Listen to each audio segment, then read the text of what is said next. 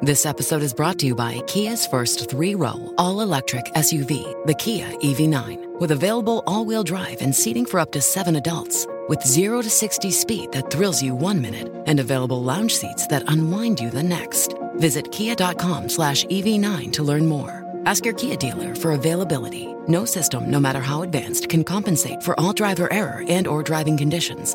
Always drive safely. What if you could have a career where the opportunities are as vast as our nation, where it's not about mission statements, but a shared mission? At U.S. Customs and Border Protection, we go beyond to protect more than borders from ship to shore, air to ground, cities to local communities. CBP agents and officers are keeping people safe. Join U.S. Customs and Border Protection and go beyond for something far greater than yourself. Learn more at cbp.gov/careers. Somebody stole our website. Oh no, whatever shall we do? I mean, I guess you could go to the new website, http colon slash slash breakingmathpodcast.app with no www for all you old timers.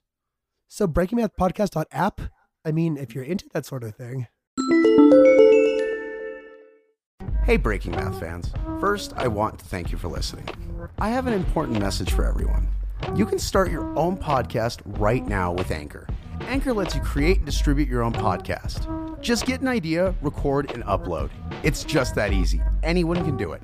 I'm on my way to accomplishing my dream, and you can too. Just get on your device's app store and download Anchor. It contains everything you need to make a podcast. With Anchor, you can put your podcast on all the big platforms Apple Podcast, Spotify, Google Podcast, Amazon, and more. Reach the whole world with Anchor. Best of all, Anchor is free. You have nothing to lose with a free platform. Download the Anchor app or go to anchor.fm to get started.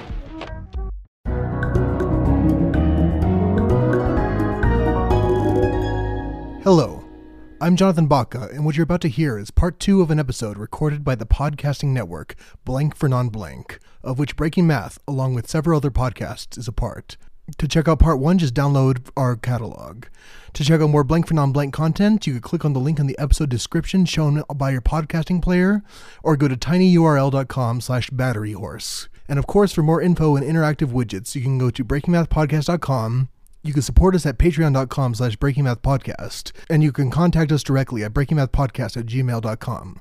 We hope you enjoy the second part of the first Blank for Non-Blank group episode. Thank you. Hello, ladies and gentlemen, and welcome back, or welcome for the first time if you skipped over part one. You are now listening to part two of the first ever Blank for Non Blank group episode. The episode is about learning, and in this part of the conversation, we go very much off topic into kind of subtopics, and we talk about perception, specifically how perception can be distorted. We talk about the framework of perception. We talk about social concepts and many other things that, quite frankly, I cannot remember. I know that I really had an excellent time listening to this while it was happening. I had an excellent time listening to it while I was editing it. Every single time I go through, there is really never a time I listen to it and don't pick up anything new. I sound a lot like my professors, but that's because they're eloquent. I hope you enjoy this episode, and if you'd like an introduction to our panelists, very quickly, we have Seth Wilson from Let's Talk Talk, who is coming at this from a linguistic perspective. We have Chris Cogswell from the Mad Scientist podcast, who is generally a sciencey guy. We have who, what's his face? Oh, John Jonathan. We have Mr. Jonathan Baca from the Breaking Math podcast, who is an excellent computer programmer and knows a great deal about algorithms and likes math and sounds like a very good math teacher. Please enjoy. Everything's conscious, though, which I actually Oh, believe. right, Which, yeah. which I believe is that. It, You believe that all things are conscious? I believe that a I- ball I when it hits the ground creates a spark of consciousness. Ah, that's interesting. Could you elaborate? Hmm. Sure, a ball hitting the ground creates a little spark of it. Just like it maybe not doesn't know it's a ball. It probably doesn't. It doesn't have a brain. It doesn't. There's just like a little like click. Like so far, we've done a pretty good job of covering the problems primarily with like learning and free will. And I actually have a few more questions about that as if we have time. But beneath learning, there's consciousness or a general awareness of what is going on. Like I read an Aldous Huxley essay where he was talking about this kind of distinction, how there's one part of the mind that is remembers facts and and has a sort of a personal history and creates concepts and thinks thoughts, but then there's a sort of secondary part of the mind that when you raise your arm, you really have no clear idea of, of how you've done so. It's this involuntary part of the mind that is constantly there. And that is like the fundamental consciousness. My question is what is consciousness? How can we best describe it? And how does it interact with, with the process of learning? And are they even different? Let me, uh, I want to illustrate that exact point that you said. Like, we're not quite aware of how we're able to, like, I'm aware conceptually of how I'm able to lift my arm up, but I still don't know I'm not like sort of meta aware of that. And and I've thought about this issue a lot with Superman and his ability to fly. Um, is, is is it active for him? Like, is it like picking your hand up? Can you just fly? So I feel like that's a pretty colorful way to to yeah. introduce that question as well. Like like uh, you know, it's it's quite different than you know Martian Manhunter. Like Martian Manhunter is telekinetic or you know telekinetic, right? Yeah, so and they just do it. It's with his brain. Uh, I'd say even I, thoughts I, are involuntary. He's actively too. doing it, right? Yeah. I, yeah. Well, see, that's the question. Mm, I'd right. say evidence that consciousness is not dependent upon choices that we make is things like okay, like just last night, for example, I had sleep paralysis all night and I saw imps. Ugh. And imps are, if you don't know, they're products of the mind. They're terrifying. They're basically creatures that don't exist and have no distinct shape. Um, yeah, you should stop sleeping on your back, dude, because that's probably what's I slept on the that. couch. My my bed was too uncomfortable, but yeah. Oh no no no! I want to hear about the imp. So I do too. Oh yeah, so I, I was I consider myself conscious of that experience, but obviously I had no choice. It, like and when and people argue some people argue and i've heard it argued okay uh, that's the truth i've heard it argued that when you lucid dream all you're doing is exerting a slight amount of dream control or perception of how you dream and then remembering it as though you decide because I've had mm-hmm. lucid dreams where I don't mm, fly, sure. I go to the store and order like 30 lollipops. Like what's that all about? it's yeah, no lucid dreaming is is a hilarious phenomenon. I was very into it uh, about 7 years ago and I tried to practice it, but I would always end up gaining control and then immediately losing it. So I would like okay, I can fly, but then all of a sudden cha- I would spin or something, and it would just change. So it's it's like this. It's not an active thing. Like I, you try to exert some sort of control over it, but like you said, I'm curious as to whether you're just waking up and remembering it this way. Mm-hmm. I'm not sure if you're actually controlling your dreams at all. So one really interesting thing is so I have obsessive compulsive disorder, and so part of the training process for like getting better or getting over that kind of the process of like living with this is what's known as cognitive behavioral therapy. And I don't know, I don't know if any of you guys know what that is or any of the listeners at home know what that is, but basically what it is is you train your brain structures to respond differently to scary thoughts or phobic like situations that would make you panic by almost by throwing yourself into them and and making you you sit there with them, right? Mm. And but it's a very conceptually it's extremely interesting because what you're doing is you're trying to combat these things called called intrusive thoughts and they're kind of things like um, they're just sort of you know for for someone who doesn't doesn't have this kind of issue you might have a, a thought like you know oh i i could uh you know i don't know oh pineapples are tasty or you know i could i could go to the store right now or i could you know whatever i could take a nap right you, would have these thoughts and they wouldn't bother you mm-hmm. um and sometimes you'd have thoughts that are completely out of the blue and seemingly distressing, right? You could have thoughts like, oh, that tree looks like a snake, or, you know, I wonder if there's a monster under the bed, things like that. And so when you have obsessive compulsive disorder, what occurs is the brain doesn't let you get rid of those thoughts Whoa, until they become yeah. a phobia almost, hmm. right? And so part of the treatment for that is literally training your brain to not involuntarily create, or rather, it's not you, you can't control those involuntary thoughts. Those happen always to everyone, mm-hmm. right? Right. Um, and and most people just don't remember them. They don't notice them, mm-hmm. right? The trick is to then train yourself to not let them continue to be an issue or or rather I think the way that it was described to me that was really effective was imagine you have a so it, it goes in a flight or fight or flight response. You have a, a scary thought, and then you immediately go into fight or flight if it's been traumatic to you in the past, hmm. right? You know that the sound of a gunshot means that something bad is happening, right? And so you'll immediately have a flash of panic and want to hide or something, right? Mm-hmm. The problem with with someone with an anxiety disorder or something like OCD or something is that a non dangerous situation gets linked to a feeling of anxiety. Hmm. So it's something like I mean, it's the same with phobias, right?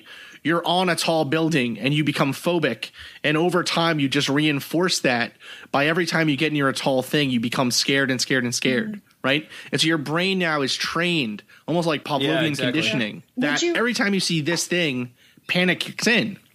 And so I find I find it fascinating, at least, that you can train the brain to respond mm-hmm. differently to inputs that the brain is sending to you that you have no control over ultimately. Right. Right? But that's mm-hmm. really my question that for you is I would say, do you think that your thoughts are voluntary and is it only the reactions that are involuntary or is it the thoughts as well? No, well that's well that's the thing is that it's the thoughts themselves are involuntary, Yeah.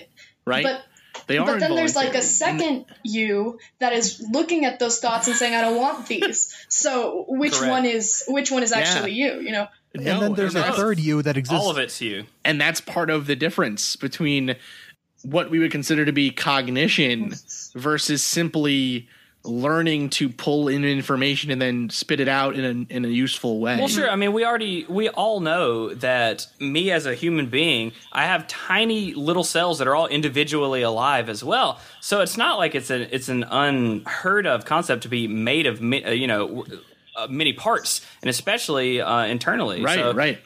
So I mean, it's it's But it's, it's just- it's- incredible, but It's a, it's just an interesting. I know. I find it. I find it very fascinating that the the brain can almost be tricked in that way, right? Being a scientist in the Boston area for you know a little while, um, I have a lot of friends that work in biology or in medical technology and things like that. And so, one of the most interesting series of tests that that have been going on uh, relatively recently, at least, is the ability to shock the brain, literally shock the brain, to cause different experiences to occur to someone, right? Whoa. Yeah. And a lot of and a lot of these things happen. A lot of these things happen by accident. We find out. So one one really uh, famous one that happened not very long ago, and this actually didn't happen in, in Boston. This one happened in I think Alberta, Canada, or somewhere in Canada, maybe maybe Ottawa. At one of yeah, I mean we can just name every area of Canada. Monte- yeah, Uh, Montreal, Montreal, Quebec Toronto. City. You I mean uh, Saskatchewan. It could have been anywhere.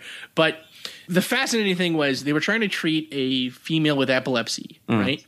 And so what they were trying to do was one of the treatments for epilepsy is to provide basically shock therapy to the brain to try and I, I suppose it's to try and and change the way that the brain responds to the to the stimuli or maybe even to find what portion of the brain it is that's causing the epileptic seizures to occur. Hmm. Do you know what I mean? Because they don't if they don't know Right, what exactly. structure it is, they may not know how to treat it.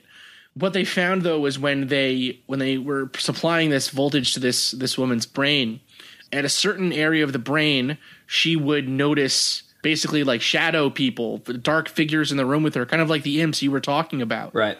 right? She would notice that that was occurring to her.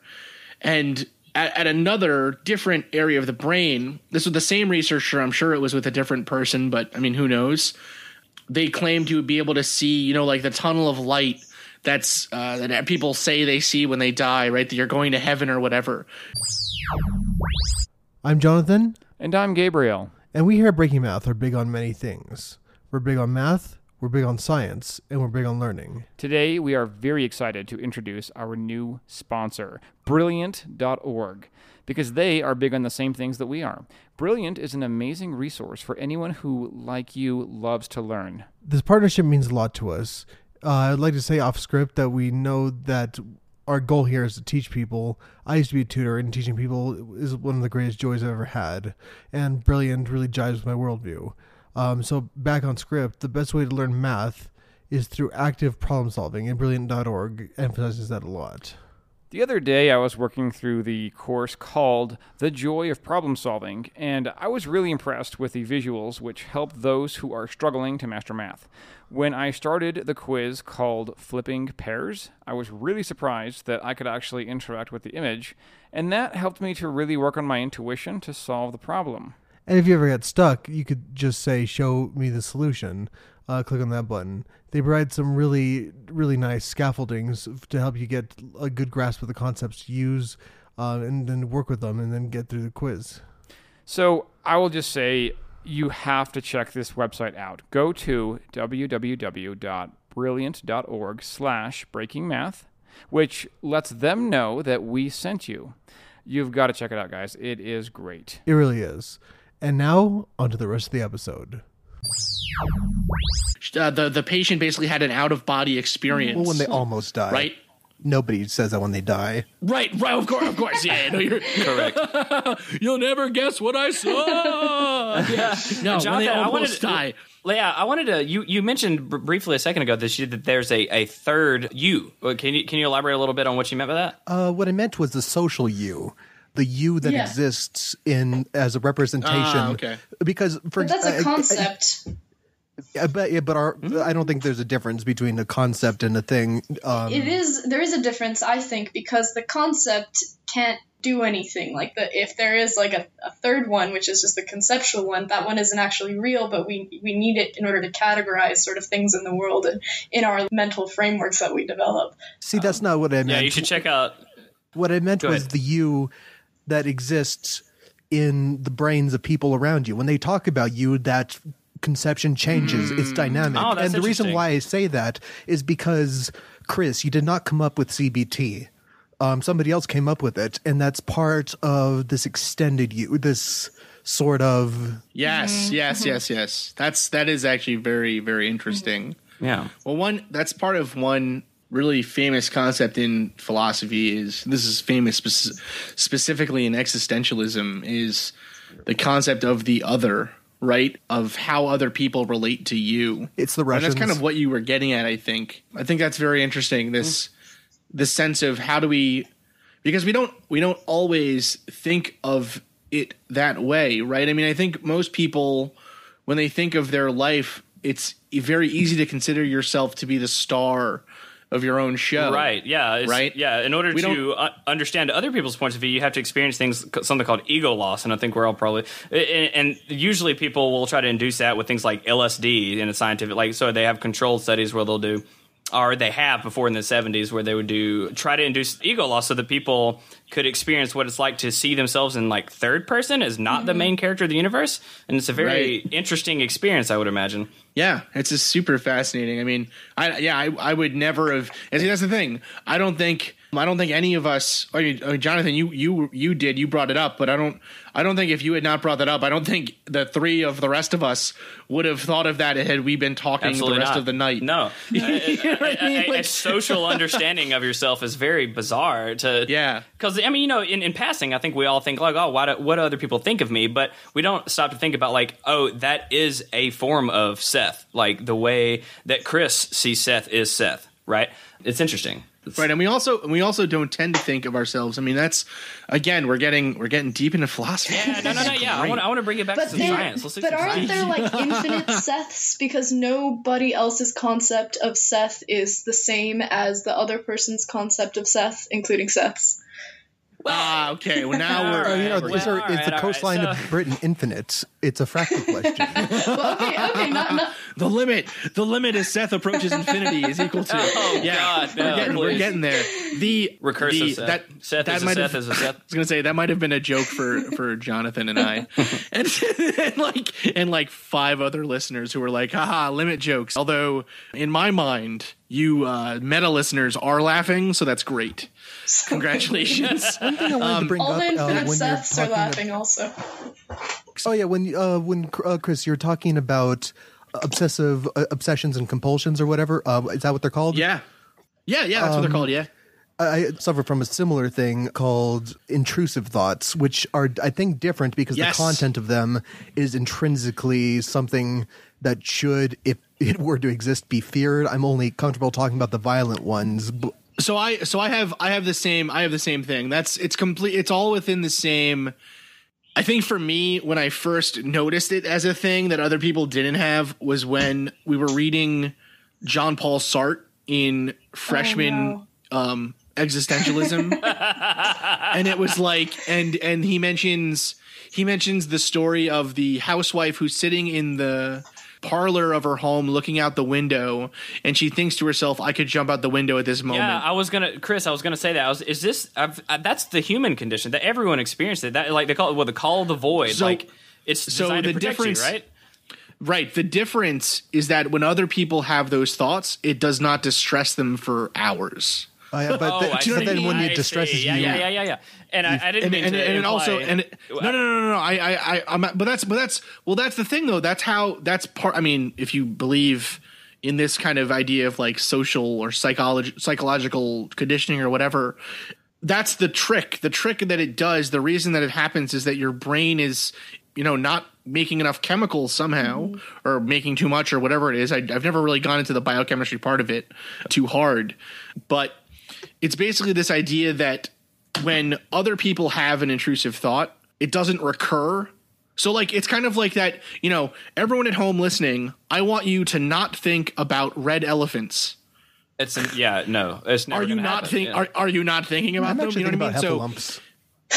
well, there we go. Got oh, him. oh, oh, oh, oh, we're Insert doing word horns. tricks now. I see how it is. Insert air horns. Um, the yeah, it's that trick of other people when they when they hear don't think about red elephants, they will think about it once and then maybe they'll move on in a couple of minutes. For someone with an anxiety like this or intrusive thoughts, like dealing with those things that it's a problem for them, it'll just keep coming back. And hmm. what it ends up turning out is that the longer that you try to make yourself feel better about the thought or its contents or even just having thought or whatever, the more you'll think about it mm-hmm. because you're like, you know, well, I'm not going to think about red elephants. I would never buy a red elephant. You know what I mean? Why am I thinking about red elephants? Like wh- red, red's so stupid. That's such an ugly color. And elephants are ugly. I don't even like elephants. And then, but you're still thinking about it, right? Then it gets worse Mm-hmm. and worse and worse too. Right, and it and it ramps up. It kind of the intensity of it kind of crescendos and then goes down and then crescendos again. And so what it ends up what ends up being the case is that the best way to stop having that anxious moment and, and this is the same way with the red elephants argument is to think about red elephants so much that they become boring Flatten them out. you know what I mean? to think right, to think about them so much that your body is no longer responding in a fight or flight way, and you you come down, and it's it's very very similar again to the idea of like you know Uh, neuro linguistic saturation. Like if oh, I you're talking about sem- semantic sa- semantic satiation. I- Like did I say it wrong? bis- Uh, w- like if I say like Clyde, Clyde, Clyde, yeah, Clyde. yeah, yeah. If you say biscuit too many times, it starts becoming meaningless. yeah, yeah. yeah it's it's I think it's very similar to that actually, and it's almost it's almost a I, I like to think of it as like working out a muscle or something, right? Uh, the longer you work it out, the less pain there's going to be in you lifting up a certain weight. You know what I mean? Uh, yeah, it's, I used to have this friend Brianna, and and the first time I had a thought about strangling her to death, I was like eight years old at the mall. So every time I went to the mall, I thought about strangling her to death, and it was extremely, God extremely almighty. bad. Like it, it distressed me, and then I started having the thoughts That- when I wasn't at the mall. Anytime I was near like a shopping center, and then anytime I hung out with her, and it got worse and worse. So Yeah, Yeah, no, see, and it trying not that to think happens about to it. everyone, but it bothers you and it's persistent to you, right? Is that what you're saying? Because obviously, I've been, you know, next to a very high cliff and said, "Wow, I could definitely throw myself off of this, and I would, I would be dead." And, and honestly, your Yeah, it- that's your yeah. brain telling you that you're in control of the situation and to not do that because it's not safe. So, if I'm hearing you right, it's that it's persistent and ongoing, and it will not leave you alone. Yeah, and your brain Yes. just and because of uh, what I have, which is a schizoaffective disorder, I think it's part of the brain just kind of likes to be creative with really messing with you. So it's like the Right, thoughts sure. get oddly specific. They build Right. upon each other. There's the study that was done where they told people to not say polar bear, or I don't know if it was polar bear. It might have been a different word. It was some kind of animal, but Mm. to talk as fast as they could. And on average, they said polar bear several times a minute. Wow. So it's just that that's actually called priming, right? So you can do this all the time, like uh, with pretty much anything. You can you can actually prime someone's grammar. If you're ever in a room full of people, start a sentence with "that I eat is good" or something like it, starting it with a, a conjunction that is super rare in English. But you'll find that everyone around you will be using it far more than they would ever use it in their normal life. Hmm. Because if I that. if yeah no, so you can prime people with any word. So you can go you can go in and say, oh, uh, epiphenomenon. So now you guys are going to have epiphenomenon on your head in your brain and you're going to find a reason to use it so like maybe maybe not now that i've told you that but that may be an, a meta prime who knows um, but so th- that happens that happens not just with language but obviously with just concepts at all like anytime you do something you prime yourself or if you say hey don't do this you're just t- priming them to do it right It's a whole concept be- Yeah. be- behind why advertising works at all. Correct. Du- Sure. Yeah, yeah, yeah. You need this underwear. Me Undies, brought to you by uh, Me Undies. Use the coupon code uh, Okay, non blank. let's let's leave MeUndies out of it because my butt has never felt more comfortable. Okay, like if MeUndies wants to sponsor my show, I'm gonna jump on that deal. They're yeah, they're Right. lined with microbial, uh, antimicrobial uh, li- silver I don't even I don't even care. They're like made of silk or something. It's the best feeling in the world. One really really interesting piece of this that I think Me undies. Oh, you got yeah. me off the top. You got me off The my mic- train uh, with MeUndies, micromodal man. or whatever. I'm dying right now. What was it? No, we were talking about intrusive thoughts and semantic got it, got it, got it, got it, got it. Okay, I'm back. I'm back with it now. Okay, one really interesting thing with this, and this is something that this is something that comes up on my show a lot because we deal with cases where people are seeing things that aren't like normal. They're not average kind of things you experience, and there's always the mm-hmm. question of well you know, oh that that person must have been having a hallucination or something. And it's like the idea that that hallucinations are much less common than we than they actually are or misremembering things, mm-hmm. right? I, and and that comes down to this concept of we don't really talk to other people about how we Yeah. think. Mm-hmm. Right? I mean, before at the very beginning, Seth, you said, "Well, you don't think in words." right? Right. And I and, and I immediately thought, oh crap, I do think in words. No, no, oh, no. Do you think in words? You know what I mean? I mean, I understand yeah. what, yeah, but like, here's the thing to clarify a little bit for the folks at home and for everybody, uh, for us, just for the sake of conversation. I'm not saying it's impossible to say words in your brain. You can, but when you think, you do not think in words. People can think without language, right? And you know, it's like, you know, Yeah. deaf people don't think in sign language. There's an experiment I'd like to bring up where they they put two sheets up like walls. They were white or some color. Then they put two sheets to make it a box, and these two are reds. They have red, white, red, white as a box. They put a banana behind one corner of the box, had the person walk around, and then after a while said, okay, what corner is it behind? And they were able to get most of the time. When they had that person reciting what somebody else was saying or reading a newspaper as they walked around, they only had a 50% chance of getting it right because they couldn't talk themselves through it. Hmm. Yeah, I was gonna say. I mean, I actually find.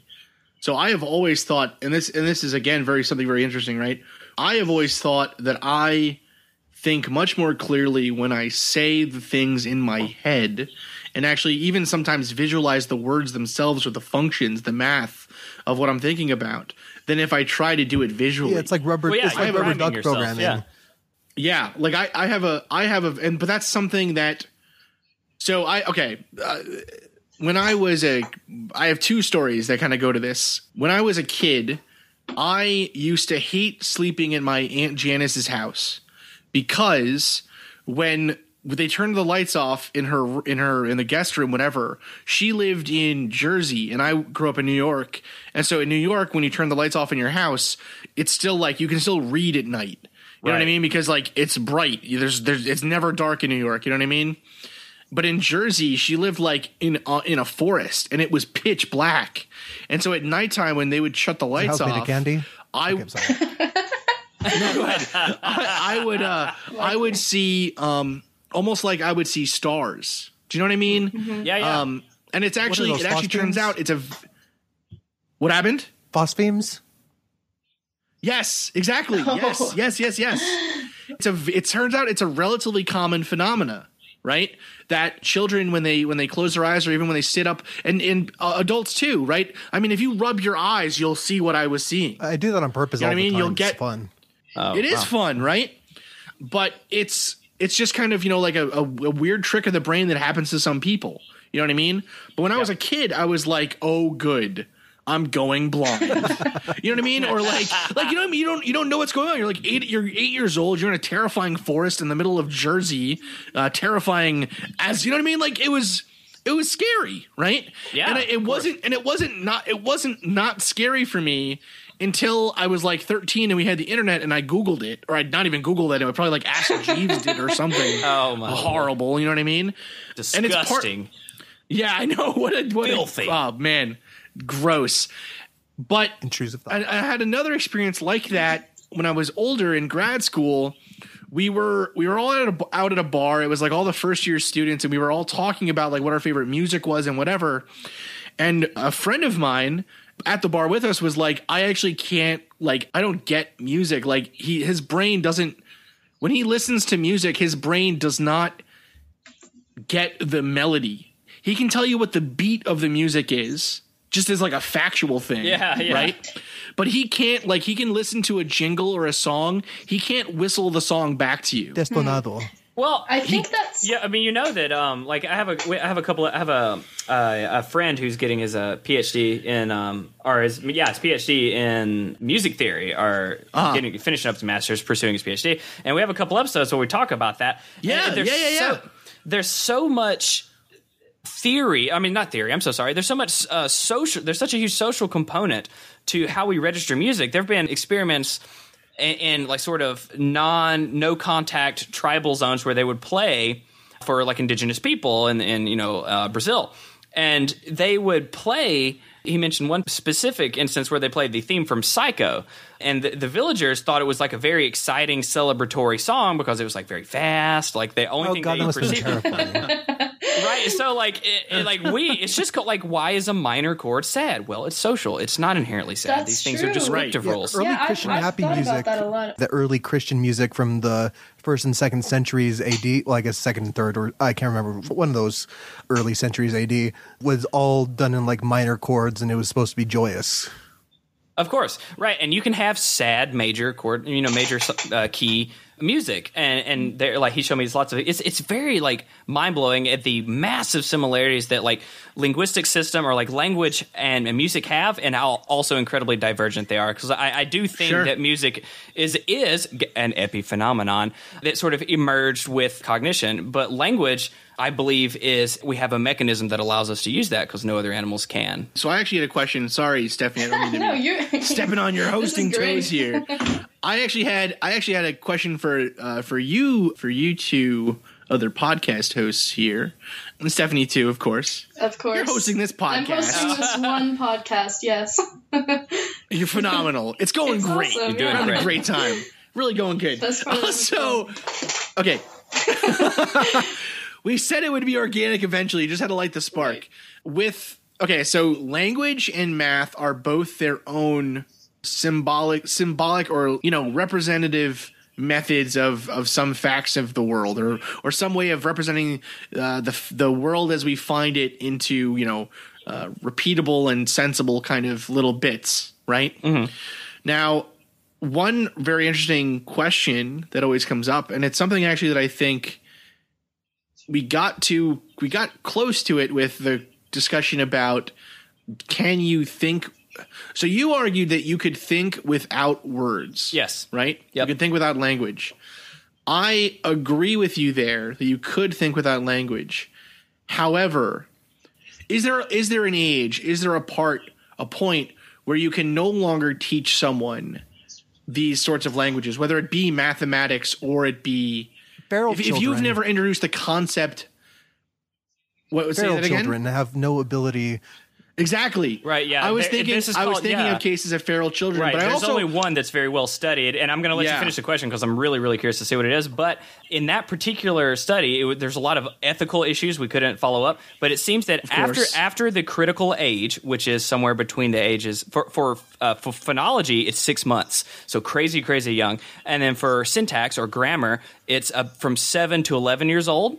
Uh, and then at that there you can notice it. So whenever if you have a, a child, you'll you'll probably will notice at the point when they're about seven years old. When I said they started using grammar correctly or like wrong, that means that Yeah. they're no longer acquiring language. right where they start where they start not using grammar. They start done good. learning, right? Exactly. Right. Yeah. So when they Okay. do when they do when they use bad grammar, it means that they are learning. They have they are hearing you do things uh, as it, with a pattern, and then they start doing that. Until then, they acquire it. They have no effort in learning it at all. Oh, so when they Um, do it bad, they're learning, and everybody deserves a trophy. You millennial. Just kidding. It's also it's also no no no no.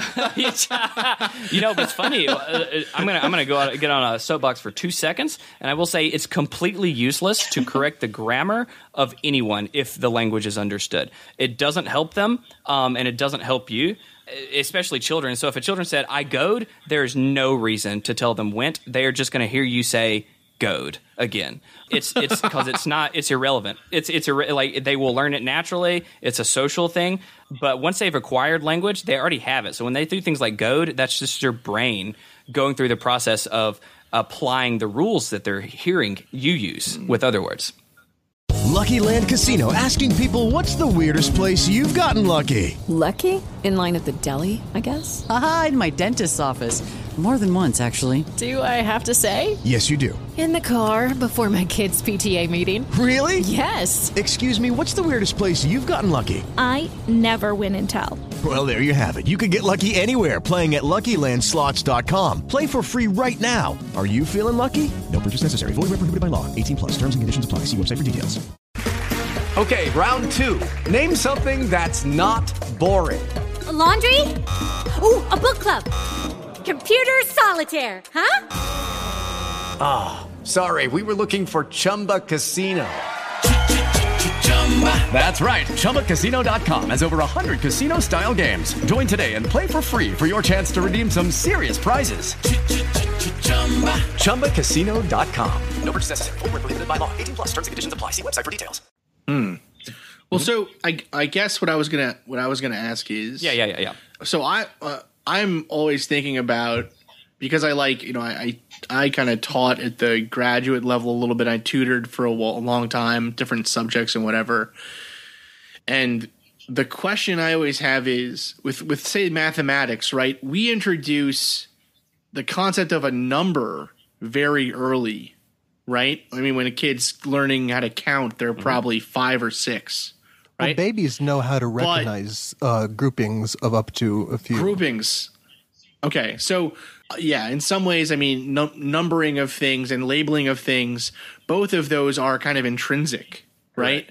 I would argue. And we can, yeah, yeah, yeah. You can illustrate that. Like, uh, I know Daniel Everett. He's like super duper um, controversial because most of them think he's you know just full of crap. I mean, I'm, I'm one of them, but there are some interesting components. he stu- he studied this language in South America called uh, like Piraha or something like, and it's apparently doesn't have a future or past tense, and it also doesn't have any system of counting. So they say like it, it, but here's to, to really illustrate it at home. Do you genuinely believe that because they don't have words for numbers, that they don't understand the concept that they have three children? Like they know there's children, children, child, child, child. No, well, no, of course not. Concepts are before language. You don't think in labels, right? You mm-hmm. think in, in concepts. But right. So, so here's the thing. Yeah. Here's here's the well here's the the part that I was kind of yeah. I'm really really really interested in in Jonathan's answer here is because like I use math every I mean I use math every day. It's definitely math is like a you know whatever my PhD might as well have been in math, right? Engineering is just applied to math ultimately at a certain level. I would wonder. I would think. I always think of functions and things like calculus and and trigonometry and things like that. Anything that uses functions. I always think of functions as similar to the grammar of a language of numbers, right? that functions are like a language. And so I always wonder why when we teach children math, children to young adults mathematics, we introduce the concept of numbers first. I guess it's like introducing the concept of letters first, but we never we don't even touch functions really until they're in I mean middle school to high school, Mm-hmm. right? To me it's it's it's almost as if the first 10 to 11 years of your life you just learned number you just learned letters and how letters go together to make words right but you but you never learn how to put them into a sentence to usefully represent something. Mhm. do you know what i mean?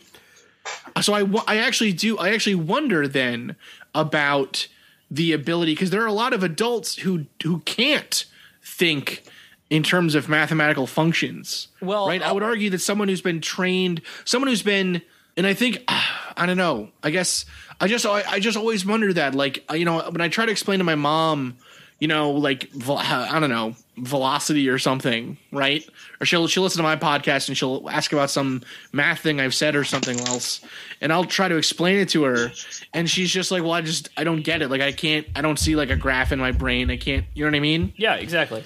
Well, and, and I, I want to just really, really super quick. I don't know if it's a direct parallel because uh, going back to acquiring versus learning, like whenever you say uh, what you just d- described, like it would be as if we were learning letters to put together and make words, but never actually have like a functioning thing. That's acquired. We already know that. So what you're learning in school is like orthography. I'd like I'd like to say something about the way that mathematics is is acquired. Having taught brilliant students and having taught students who I wish had better teachers before me, because it seems that something does cement for math learning. There's this 24 year old who I taught, who's the girlfriend of a good friend of mine a long time ago, and she could not comprehend what multiplication was. I had to teach her with pebbles. She never got that. So then you have that side of the spectrum. Then you have, I think, the average side of the spectrum where people understand things like. I, I, I think that it's for me uh, the way that I experience mathematics is I'm, I don't think it's applicable to everybody because first of all I was taught it at a very early age so there's some kind of weird synesthetic part of me that thinks about like rotating uh, like ro- rotating uh, masses and like cubes that transform into a circle like for example with an exponential function I think about the feeling of compression uh, mixed with uh, the look of a sphere. So that's not that's not relatable so I so I think that you can have thought outside. So when I manipulate these things and when I design algorithms, I'm doing them completely outside of verbal uh, stuff. I'm using some other weird kind of thing. But then the question is, can that be reduced to a verbal concept, or is it less than a verbal concept, or am I fooling myself into thinking that I'm not using words when I do this? Mm-hmm. Hmm. So that's really interesting. I mean, I, yeah, I always, I guess that's the, I guess that is part of the. I mean, we kind of came full circle back to that original point of, you know, in the '80s and '90s, it was kind of in vogue to talk about visual learners versus auditory learners Right. and whatever, right? And I mean, it's probably part of the reason why we've been giving the given the monstrosity of PowerPoint presentations.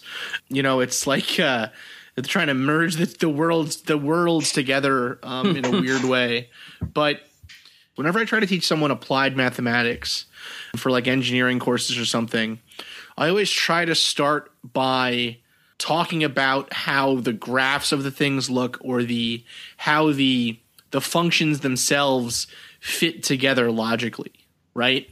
That this is just the rate, you know, um, this is just the rate of change of concentration with time or or position with time or velocity with time or whatever right when you're trying to get to a higher a higher level and then that's what a derivative or an integral will do and you know what i mean like i it's See, I take the, a little bit of the know. opposite of approach when I'm teaching. Sure. And I try to, te- to let them know why they should care about it first. Uh, like, uh, for example, with matrices, I say, first of all, a matrix is a bunch of rows and columns of numbers, and and then just forget that for now because we're not going to talk about that for a while. And then I tell them, Mm-hmm. imagine a sphere. It's spinning around, and it's made out of a, a liquid. So when it spins, it goes outward. So you have this sort of flat sphere.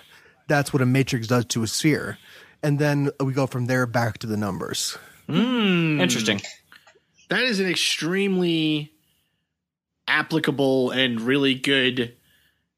That's an awesome man. I'm like I'm I'm blown. I got I got shivers just now, dude. I'm like not even kidding. Oh I'm totally nerding out right now. That's that's amazing. That's a really really great explanation for man. Is logic a voluntary kind of thinking, or is it involuntary, like we said other thoughts are? T- It's kind of taking it back to what we were talking about way before, but There's an experiment. Is logic voluntary? Is that what you're yeah, asking? like is logical uh, thinking is that is that a voluntary process, or is it something that you've kind of trained your brain to, to do, and that you're doing it involuntarily, and it's I'd say following it needs a certain lot of training. Yeah, Yeah, yeah, Can any of us can any of us honestly say sorry, sorry, I was just can any of us honestly say that if someone like if if the rock came up to you and like spit on your shoes, can you log can you honestly say you wouldn't get extremely angry? you know what I mean? And not be like and not be like, well, logically the rock can murder me right now with his bare hands and so I'm, I mean although the rock I've heard is a very nice man. yeah. You know what I mean? Yeah. Like, can can any of us really say that we have disengaged that like the angry gorilla part of No, the I'm not brain? Well, not only that, look at that. the popularity of gambling and the resu- the empirical results of this game. There's a hundred dollars in a pot. Uh, you could either take all the money or wait. Oh no, there, there's a a hundred dollars in the pot and a one. Uh, let me start over. There's a plate, and there's a hundred dollars in a pot, plate and now. then there's you put one dollar on the plate. You can either take it or wait until the other person takes their turn, and then the other person would get two dollars, and then if they wait, you get three dollars, and so on. The most logical choice is to get you the highest expected amount of money is to take the very first dollar and not let the other person try at all, because then you have a chance of losing. But most people, when they try this out, don't do that. They wait to get the money. Well, yeah, and, and well, like think of it this way too. Like it, it's okay. I'll give you a disgusting example. So let's say I logically understand that if I eat five cans of Vienna sausages uh. filled with Tabasco sauce, that it's going to be empty calories, and that I shouldn't do that because of my goal of losing fat. But I want those Vienna sausages and eat them anyway, even though I logically understand the consequences. So yeah, it does. ta- I think it is voluntary. I think you you have to. It takes quite a bit of training, like you guys have said that. Logic is not something that is just innate, or, or, or that, that it's um. Well, you know what? Now that I think about it, I don't know. It might be innate, and we just ha- need training to use it. Seth, I have a question for you. Yeah, let's have it. Why did you eat six cans of Vin- Vienna sausages? it was only five. It was only five, Jonathan. Oh, for okay, that's goodness fine. sake. No, no, That's it's okay. si- since I was in seventh grade, it's so weird because it reminds me of being in poverty, and I wasn't ever really in poverty uh, to begin with. But I would eat a Vienna sauce. I have no idea. I get these weird cravings for like nasty canned meats, and it's disgusting. And there's no reason for it. Goodness. Yeah, no, no, and it's it's so weird because I like I'm a big fan of like spam, you know, and I, I don't I don't have to eat these things. It's not it's not due to anything. It's like I'll go volunteer. I'll be like going down the aisle, and I'll just be like, okay, well, let me just get some Vienna sausages and fill them up with Tabasco sauce and eat that. and I don't oh, know why I do it, y'all. So that's that's What a time. Yeah, it's it's What a time to be alive. What a time to be alive, indeed. Can buy tiny sausages in cans. That's Yeah, right. so I actually, you were Jonathan. Your story was reminding me of. I saw a really funny, a really funny, well, funny kind of funny video, and it's based on, I guess, actually a kind of a relatively. I think this study was done on a more serious scale, but anyways, the idea is you have a, you have kids in a room, and each kid you put a marshmallow in front of them, and you tell them if you can wait a minute I'll give you another marshmallow, or you can have that marshmallow now. And the kids will invariably pick the one marshmallow now. Really? well, the ones who don't Right, have better even though success later can- in life. Uh, Is that is that what the Yeah, study is? they tested them ten years that- later okay, and checked yes. their bank accounts and stuff. oh, okay, okay.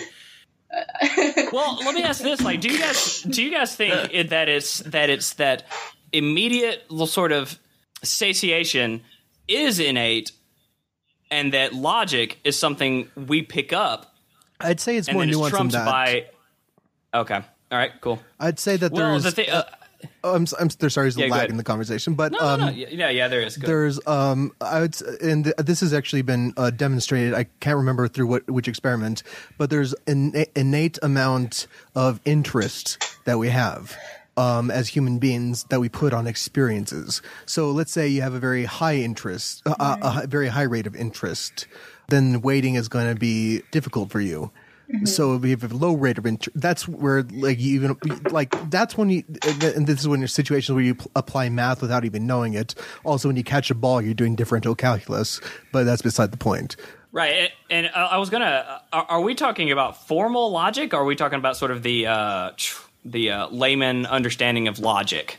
I mean, the, so the problem with this kind of argument is that we always this gets into what's called the naturalist fallacy. Yeah. The naturalist fallacy is, I'm sure, as you guys all know, and this is just for you know for for for everyone who who may not. The naturalist fallacy is basically it's it's called the is ought problem because something is a certain way, it ought to be that way. So we've always eaten meat, so we ought to eat meat, right? Right. It, it's kind of like a you you ascribe you ascribe a moral claim, a normative moral claim to a factual thing about the way the world is and assume since that's the way it's been it must be the right way or the good way right it's the way things should be now on the other side of that i think we're edging kind of close to the idea that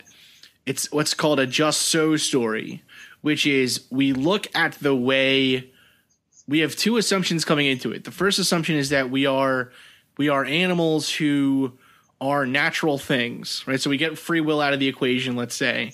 And then the second part of that assumption would be that the way that we do things now is logical, is the right or not not logical, let's say. The other assumption then made is that because these things are the way they are now, they must be the right way, mm-hmm. right? Mm-hmm. And they, and if they're the right way, it's because they are the biological way, right? So it's kind of this argument like, you know, why does Billy play acoustic guitar? Oh, because you know, acoustic guitar gets all the ladies, and then therefore Billy will be able to pass on his genes, and it's better for the species. It's that kind of silly argument, mm-hmm. right? Where you you take a macro scale social thing and you turn it into a biological construct, right? Or you try to explain it using biology when really the two things are so far apart that there's no causal chain left. But what can I do to excuse 1950s gender roles? Just kidding. Oh God. Well, no, well, well, well, so well, well, so what I was gonna say is just quick. Um, what I was Yeah, gonna yeah. say is that arguing then that logic is intrinsic or log- logic is biological, I think kind of edges us kind of close to that problem of saying that because we cur- like what is what is logical. Well, You know what I mean? whatever we say it is. Well, that's it's- kind of what I not- Exactly. And so we turn it into like, you know, if we were utilitarians, then we would argue that the logical choice would always be the pragmatic one. And then therefore that is a that is what bio- biology has told us to do, right? If we were nihilists or people who believed that uh, humans are innately selfish, then we would say that the selfish choice is always the logical one and therefore the right choice or the one that biology would tell us to make. You know what I mean? So it's kind of like a it's almost it's almost um, Axiomatic. Right. Well, Exactly. Like logic logic is itself a byproduct of our time and our culture and whatever. And so or at least how we think of logic is a byproduct of all these other things. I would argue that categorization is innate to us. I would argue that counting is innate to us. I would argue that that recognition of patterns is innate to us, right? Yep. And all of those things eventually I do think lead to something like logic, like a deductive They process. do. Do you know what I mean? Yeah, and they I mean they do, right? But I would argue though that a, that subscribing a specific logical system to that is probably like it's probably a bridge too far. You know? Yeah, I, I tend to agree with that, and like I've, I've spoken to, uh, to just to exemplify this. So I've, I've actually used this example Stephanie, I think, but I'll use it with you guys, and, and hope you haven't heard me say it. So like. To, to you said that it's sort of a it's an innate thing to our brains love to categorize and I think that is true because you can you find this in language all the time and in just cognition. So okay so there's there's a sport where you have this round orange ball right? And and what is that called? I feel like I'm being tricked. No, no, you're not. Me This is- too, me too. on the- on- no, no, no. Don't feel. but Don't, no, no, no. This is very straightforward. So it's a sport, and it, there is a ball that is used in it. It's very large and orange. I'm gonna put my head out and say um, basketball. That's correct. It's a basketball, and and and whenever you think of a basketball, typically we think sports, right? We think the sport of basketball. However, if you are on a sinking ship and there is nothing in the room but this round orange object, is that still a basketball used only for sports? Hmm, I see what you're saying. Right. So So you were tricking us. so concepts, just, right? just at the end. Just at the end. so that, so that this kind of comes full circle back to our idea of like, oh, okay, words or concepts, you know, like are they stagnant or are they not? Of course they're not, because you can change something you fundamentally understand into a different category and it becomes something fundamentally different. Lucky Land Casino asking people what's the weirdest place you've gotten lucky? Lucky? In line at the deli, I guess? Aha, in my dentist's office. More than once, actually. Do I have to say? Yes, you do. In the car before my kids' PTA meeting. Really? Yes. Excuse me, what's the weirdest place you've gotten lucky? I never win and tell. Well, there you have it. You can get lucky anywhere playing at LuckyLandSlots.com. Play for free right now. Are you feeling lucky? No purchase necessary. Void where prohibited by law. 18 plus. Terms and conditions apply. See website for details. I mean, we- Sure. I, I think that this question even edges upon tangentially uh, questions like, do real numbers exist in the universe? Yeah. exactly right. Exactly. Yeah, somewhere out there, there's like a floating, a giant golden E. I, you know what? Like, you know, like there's a there's a giant there's a there's a, a giant gamma with you know gamma function of whatever floating out there. Like, Yeah, but if you take a you'll never be able to solve me. You know, like if you take a um, Viking crystal and shoot a particle at it, then you get like an intrinsic square root. And then how does that exist in the universe? And that just trips me out. But I, yeah, I, yeah, I know all that. Honestly, the that's a topic that we keep like. I have a list of topics that I want to do that I know are going to take me far too long to do, and like nestled right there in between, you know, between like the Mothman sightings. oh, those are fun. and like uh, and and other you know nut stuff that we talk about on my show, there is our numbers intrinsic, right?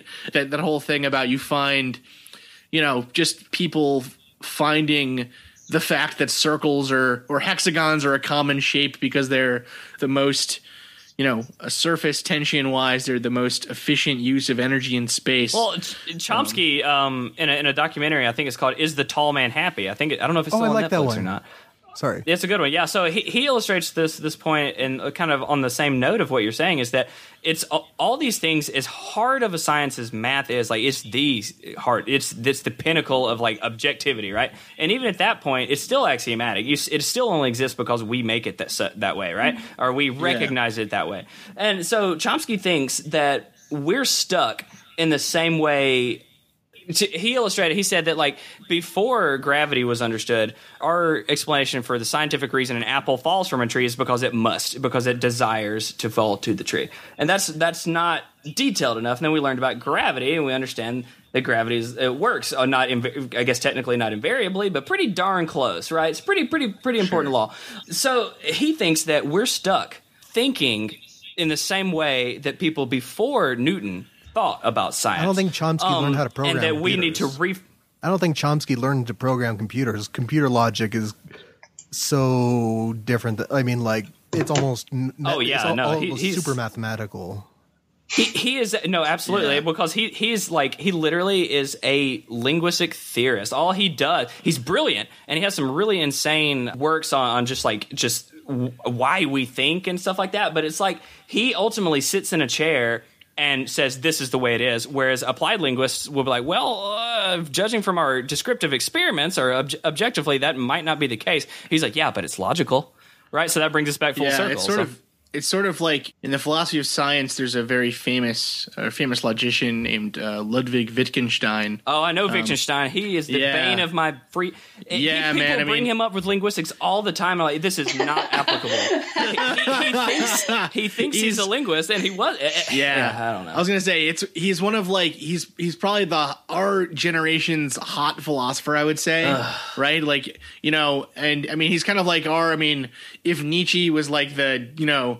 60s and 70s, like you know, Pushaw Wittgenstein, kind of of course, philosophy guy. I think Wittgenstein is that our our generation's Pushaw philosophy so- guy.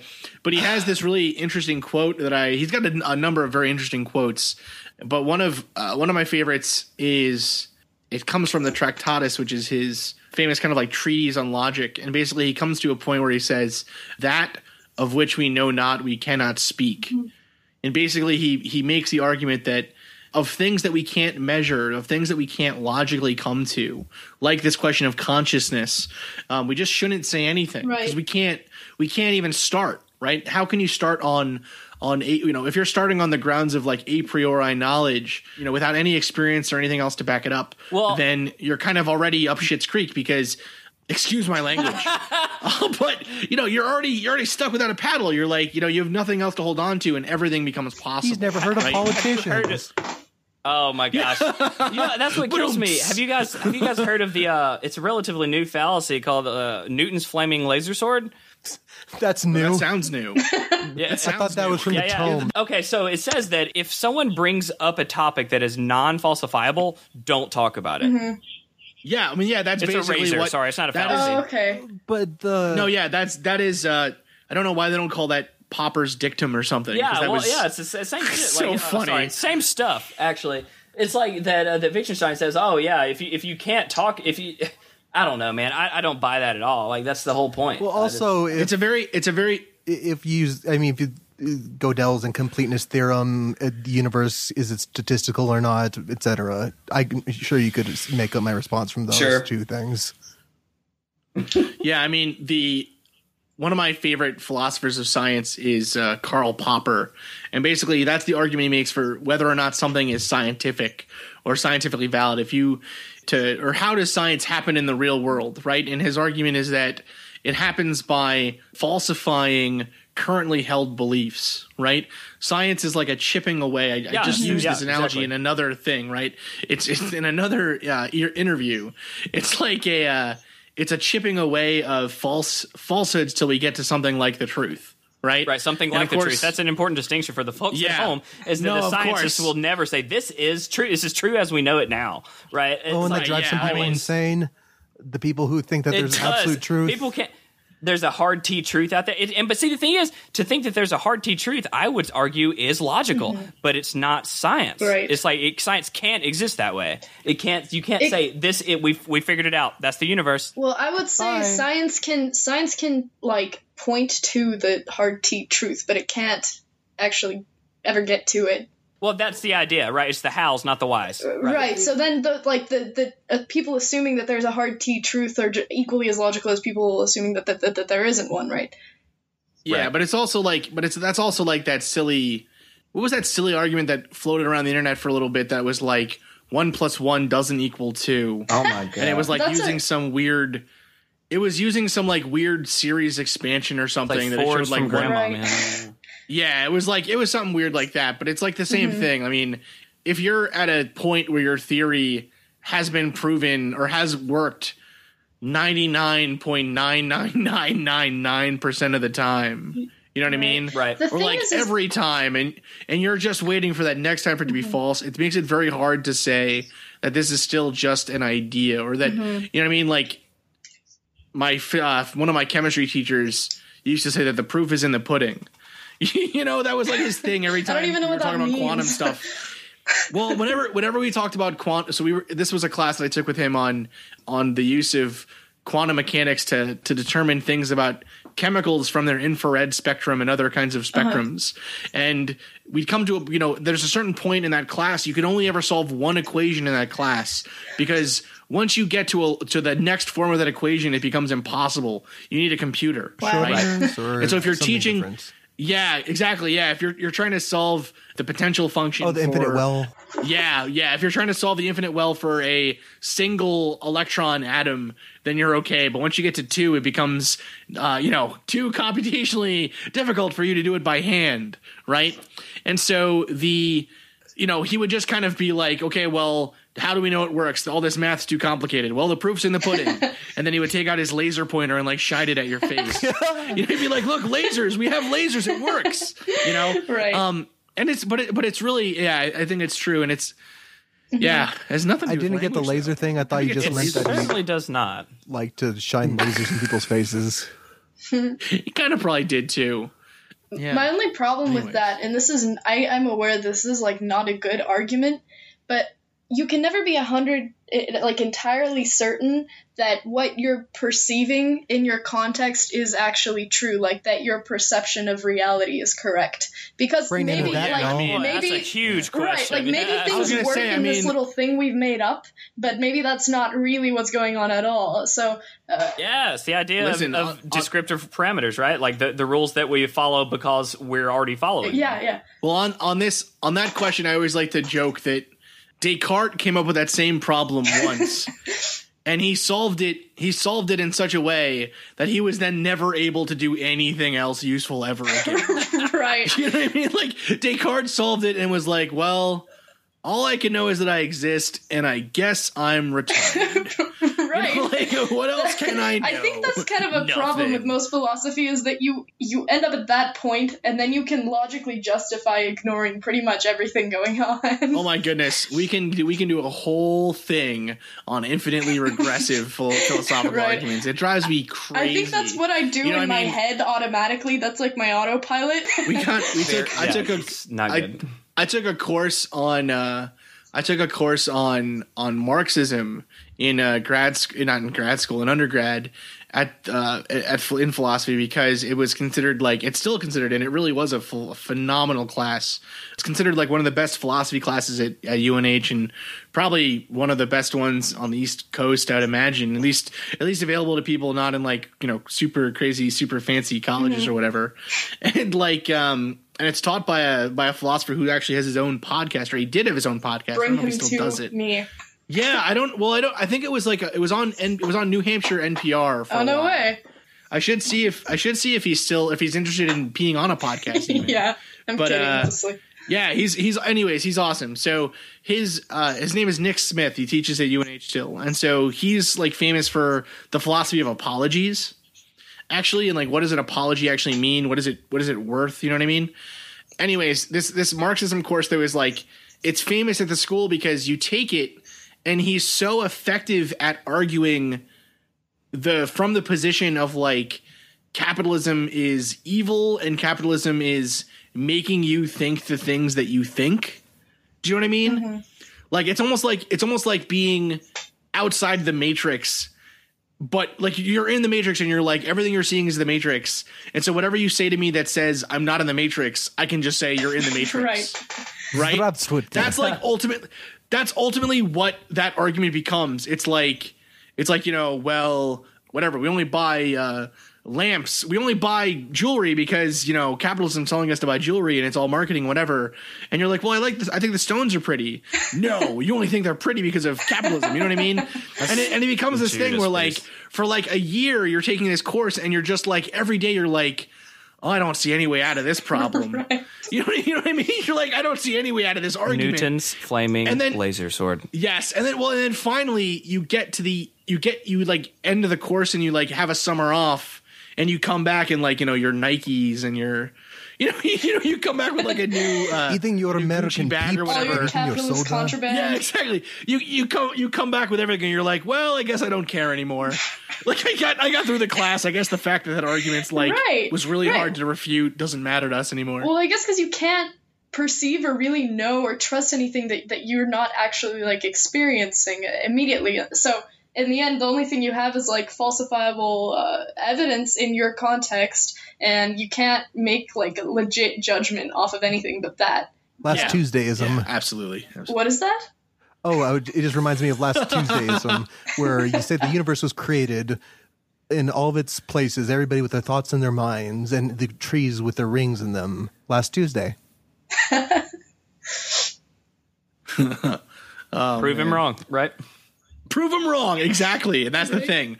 I love Elon Musk comes out and is like, or was it Elon Musk that said we're in a simulation, or he thought maybe No, we he were? was certain of it. He was like, uh, the the logic behind it was he said because technology has advanced so quickly and humans die out so fast, or they should, given our like limited resources, that it's almost it's highly, highly, highly unlikely that we are not in a simulation. And he gave something like some kind of fraction, like a billionth or something like that.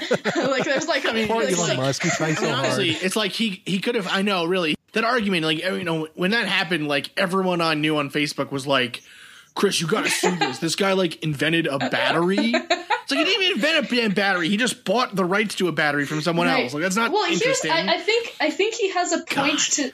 I've seen that bef- way before Musk that the universe is a simulation. Is when you see some kind of inconsistencies in mathematical perception, like uh, that calculations don't work out exactly the way that you would anticipate them, like the rays of the sun are not at the right angle, or there are things which don't line up the mathematics that we currently have. but I, I guess I guess the problem I have with that argument at least is that it could be then anything, Exactly. Yeah. right? We could be like Frank Reynolds says.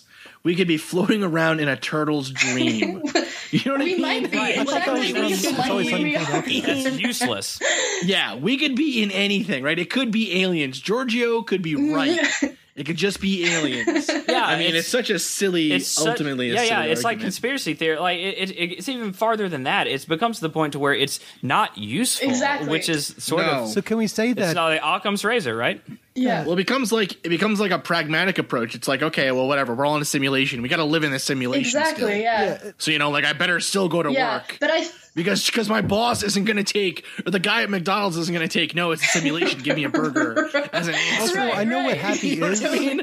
Unless maybe you're Elon Musk and you show up and you're like, I was just a simulation. but I think that you know, go ahead. No, that was it. Oh. I was just, I'm gonna, I'll keep, I can No, keep no, no. dragging on yeah, Elon Musk. like, like, so- Send me a Tesla, Elon Musk. Somebody say one should thing. because everybody that's my age, I think, and probably about a decade younger than most of you, is like huge Elon Musk fan. Oh yeah, I'm. I'm, a, I I'm actually a huge I, Elon am. Musk Fan, I fan, am a huge Elon Musk fan, but I don't get information about simulations based off of Oh, Elon no, Musk no, no, no. theories because I feel like not. he's like No. creative in kind of the same way that writers are creative, and then you just take it too far. Like you have one kind of thinking that you're aware of, and you take that way too far to the point where where everybody else is like, I don't know what's going on here. Well, it's the same. It's the same. Like, uh, I'm not. I'm obviously not going to go on a, a political tangent, but it's the same thing. Like, um, but you are. so Noam Chomsky is a foundational linguist, right? He come out like the dude is like invented so many theories in the 50s that still some of them hold up as, as much as he's changed them all. Uh, but he also has these what's it called a uh, anarcho-socialist, right? Mm-hmm. And so he talks about this stuff, and people believe all of his rhetoric because he's a brilliant linguist. It's very strange.